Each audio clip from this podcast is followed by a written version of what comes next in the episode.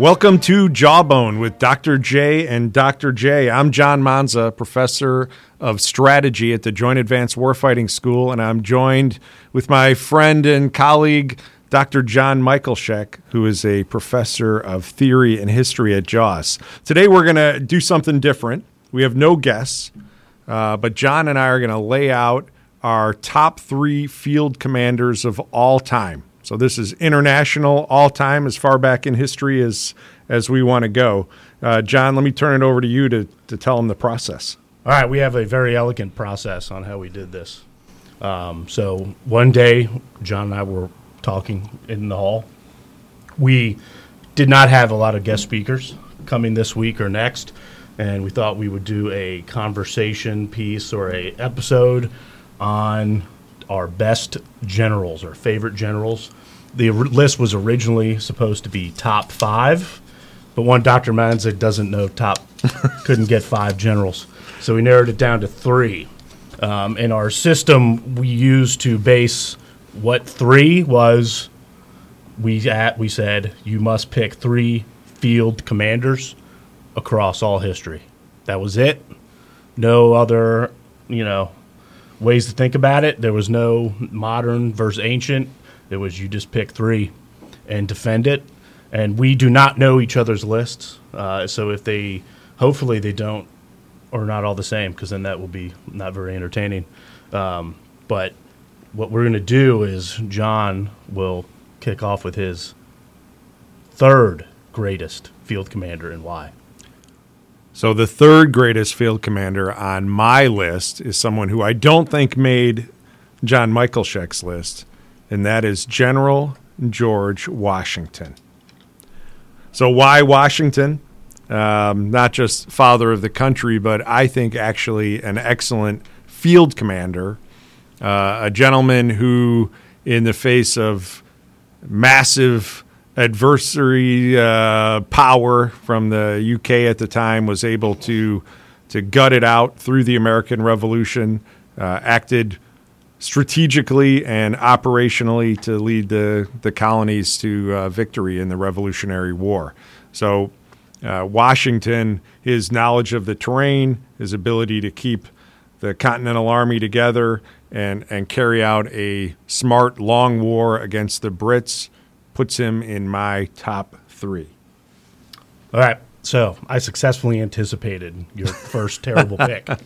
Um, and this is why we emphasize field commander. So we happen to both know a George Washington scholar, a lover of George Washington's thighs. One, Dr. Craig Bruce Smith, who we had on as a guest um, many episodes ago, that was heard by dozens and dozens of listeners. Um, I asked Craig yesterday, I go, Dr. Craig, would you put George Washington as one of your top three field commanders. And do you know what he said? I don't care what he said. I know the right answer. Well, it's Washington. Care. And he said, no. Strategic leader, yes. But as a field commander, he was meh, just okay. So I would disagree, even with our you Washington scholar. Well, I am disagreeing. And I would say one of the greatest strengths of Washington was his ability to learn on the battlefield. And I think this is a hallmark of the American military. You know, early on, especially in the defense of New York, uh, a year after the Brits were booted out of Boston, Washington got hammered in New York, going toe to toe with the Brits. And he could have lost the war right there, but he and uh, and and Greene, who was his right hand man at at uh, the Battle of New York, they realized you can't go toe to toe with the Brits. And for the remainder of the war, he only fought battles uh, generally where he knew that they would either wear down the Brits through attrition or have overwhelming force or surprise, like at Trenton, uh, in order to uh, uh to win on the battlefield. So that flexibility, I think, with also you got to you got to take into account that you know he was severely outgunned uh, by the Brits. So his ability to bring together that ragtag army, integrate the militia with the with the continental uh, regular forces, and he was victorious. So it's it's hard to uh, to counter victory on the battlefield and say that he was not a great field commander. Uh, he could have been more victorious, won rapidly, quicker, more awesomely. But Washington's your pick. Okay. All That's right, fine. let's hear your number three. I, so I'm going to set mine up. So for those, again, dozens and dozens of listeners across the world, and if there's any Bulgarian listeners in here, I apologize. Um, and all the Greek listeners we don't have will probably like this. So recently, a article came out that caught some attention on social media that American men think about the Roman Empire every day. So first off, Dr. Monza, do you listen or think about the Roman Empire every day? So I've been following this in, in media, and I would say actually, yeah, especially folks who study uh, political science or military history, and there are many comparisons uh, to the United States and the Roman Empire, and are we at the at the end of our of our line? So it's interesting to look at, at the rise and fall of Rome if you're an American right. scholar. Good. So you're aware. That's good. You're very, you're very hip. Your Instagram's blowing up. Um, so I personally am a military historian, unlike the person seated to my left, who's an IR strategist. I don't know what your degree's in. What what is it? What is it in again? It's called being awesome. being awesome. Yes. All right. So I w- think about the Roman Empire daily. I wake up uh, trying to seek revenge for 1453. But when we talk about the Roman Empire, I think fo- you mean 453. no, no. This is this is exactly. So when does the Roman Empire collapse? It is much later, this thousand years. Eastern Roman yes, Empire? or Oh, or God. known as the Byzantine. So Okay, my third best, greatest field general is Basil the Second, nicknamed the Bulgar Slayer. So here's a little bit um, about him. Now he does share some traits with one G Dub himself, General George Washington. Uh, they both win their wars, and they both kind of, you know, they they die old men, uh, which all three of my guys will have. Now here's a little quick bio because I think he is a fascinating character that is probably not on a lot of people's lists, but he should be. So he's born in 958. Um, he is the third of the Macedonian uh, dynasty, and he has a very interesting life. Dad dies young.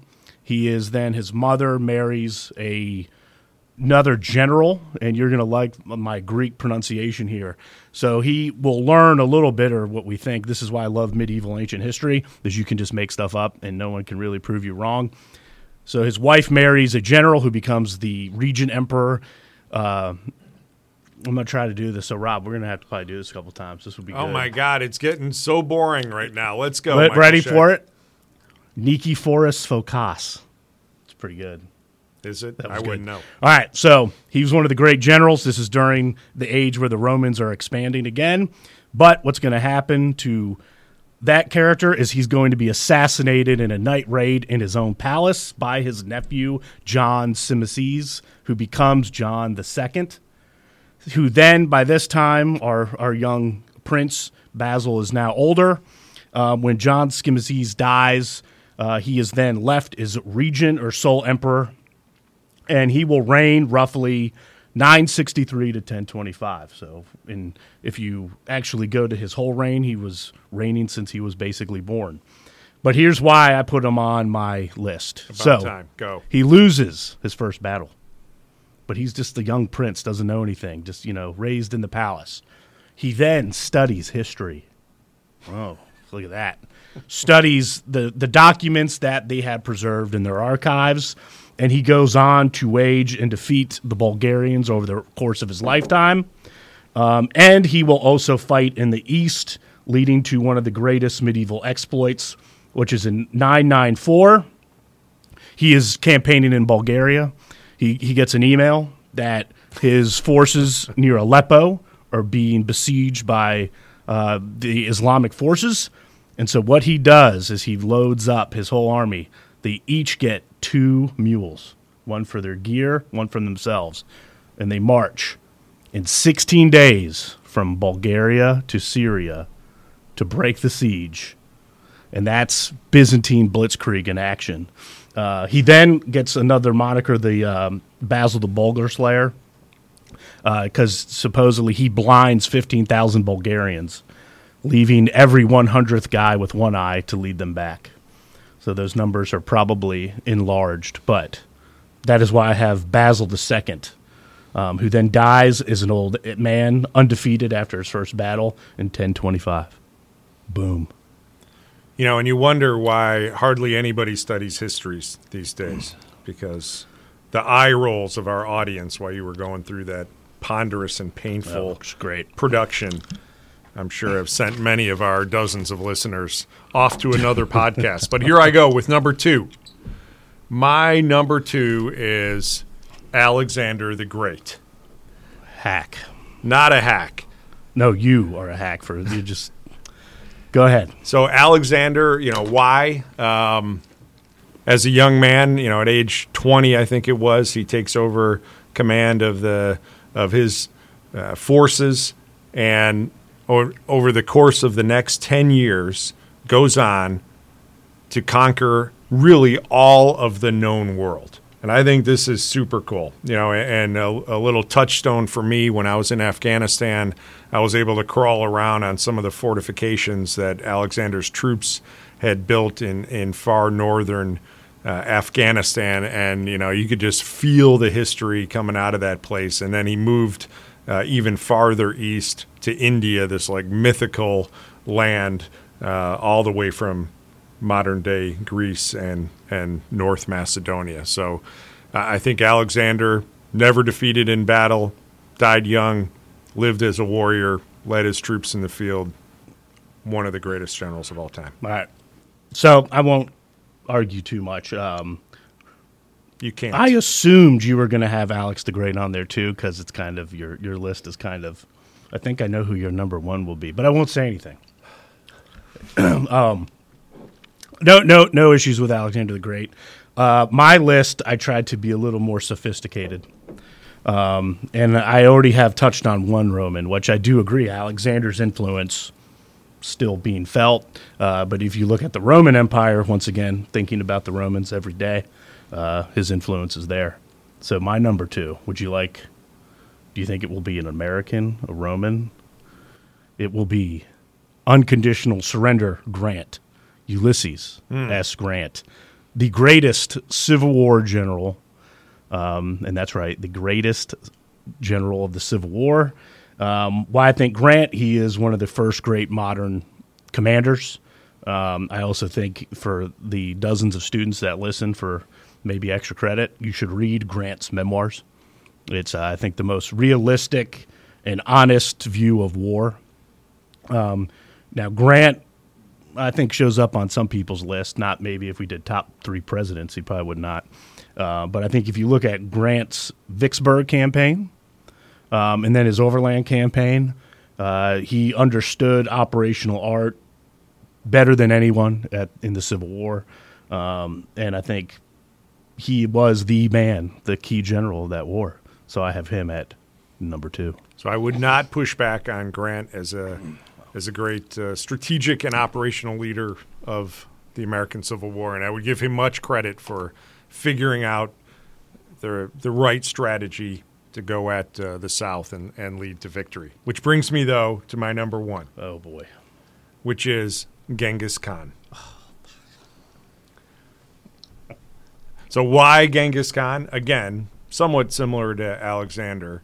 Uh, living in the field, great field commander, uh, innovative, speedy, conquering not just the known world at the time, but but all the way to the uh, to the Caspian Sea, far, far to the to the west, um, sending you know his enemies reeling in fear before him.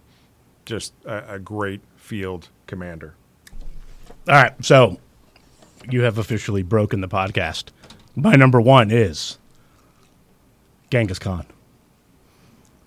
And tell me your reasoning, Mike. So here's mine, and you, you actually what you briefly touched on, because I, I, I'm sure your Wikipedia dive this morning was about as deep as you went. Um, I think you were talking about the Great Raid, which he supervised and was a part of, that went all the way to um, modern day Kiev, went all the way around the Caspian Sea. Um, is I think, the greatest raid in military history. Uh, and we talked about Grant's Vicksburg campaign briefly. Think about the Great Raid as Vicksburg's on steroids. Um, and that raid becomes the foundation for the further expansion of the Mongols uh, into Europe. Um, and then what also I give Genghis Khan credit for is we have him to thank for unifying China. It's under the Mongols, the Yuan dynasty of his grandson Kublai Khan, that unifies the northern and southern dynasty. Uh, but to me, uh, Genghis Khan is number one because the dude just didn't lose. He fought in almost as many battles as any human. Um, is a good rags to riches story. Um, you know, maybe not considered a great humanitarian by some, but um, uh, I think Genghis Khan, the way he organized, administrated his military uh, to dominate the Silk Road all the way from the Pacific all the way to Europe, uh, never been done before, un- unlikely to be done again. And if you read, listen to podcasts on his life, I think, uh, and there's a uh, what was it, a Netflix series or Starz series on uh, Marco Polo, which is about Kubla Khan, which is pretty good who is the grandson of the great Genghis Khan. So before we go on to our uh, backup generals, yes, I, I would point out that if you do, you know, look on the internet at at artists' renditions of Genghis Khan, they look remarkably like one Dr. John Mikolashek. and maybe that's why he's your number one. All right, but I've got some uh, notable mentions, and I'm going to give you three, John, before Three? we wrap up right. this. let me. I'll give you three as well. One of them I know you're not going to love, but that's okay because I love to irritate you. The first one would be Leonidas, the Greek, You're just the, the Spartan who led the Greeks at, at Thermopylae. Um, you know, this is a guy talk about being all in on uh, with your troops, leading them to to stop the Persians at the at the hot gates there, and you know, personal leadership. Hard to deny that that he was out there in, in front with his men. Um, another backup would be Julius Caesar, uh, who you know, famously conquered Gaul and and took his troops into the edges of the known world, into Britannia at, at the time, a master of engineering, road building, uh, sieges, counter sieges, uh, and eventually seizing power. Maybe not a great uh, democratic leader, but seizing power in Rome. And then the last one, which I think might irritate you, but it shouldn't if you're a good American, is Dwight Eisenhower who kept that coalition together and maybe wasn't the most innovative uh, field commander, but he didn't screw it up, which I think is super important. And when you study like you do, you know, folks who've been put into command of extraordinarily uh, important campaigns like he was, uh, um, he didn't crack. He kept his wits about him. He controlled the generals underneath him, including the one I thought you would mention, George Patton, and uh, was and led the U.S. to victory uh, and the Allies to victory in Europe in World War II. so Eisenhower wouldn't be on my list because in our big uh, our analysis of how we would rank these field field commanders. He was a field commander. That's no. We will disagree. Uh, so you mentioned Caesar. yes, I, I would have had. I considered putting Caesar on there, but I have too many Romans as is. Um, I also kicked around one George Smith Patton, who someone wrote a really great book on him about his World War One experience and how it shaped him into the World War II general we know and love. Uh, also, William Tecumseh Sherman, the great humanitarian of the Civil War. Um, then I can't can't forget Lieutenant General retired Paul T. Mikolashek. But you know that's for another day. So sounds like a little nepotism that's, there, yes, that's fine. All right, so let's uh, wrap up this uh, this podcast, John. Uh, a short episode, and uh, enjoyed the exchange with you. Final words from you, Dr. No. Mikolashek. So when we upload this, I will put my email address in for the dozens and dozens of listeners. If you have any questions, comments, critiques, ideas for episodes, maybe you want to be interviewed, hit me up on email. Yes, hit up John Mikolashek, but not one John Monson. That's right. All right, so John, your f- closing statement. Uh, listen, there's a great band you should listen to. The HU. It's a Mongolian rock band. And my two sons listen to them to get pumped up for their various sports. It's awesome. Listen to, uh, let me see what's the name, Black Thunder. Um, and they have another one. I can't remember the name. But it, a lot of their songs are about Genghis Khan, so they would agree that Genghis Khan is number one. Be elite.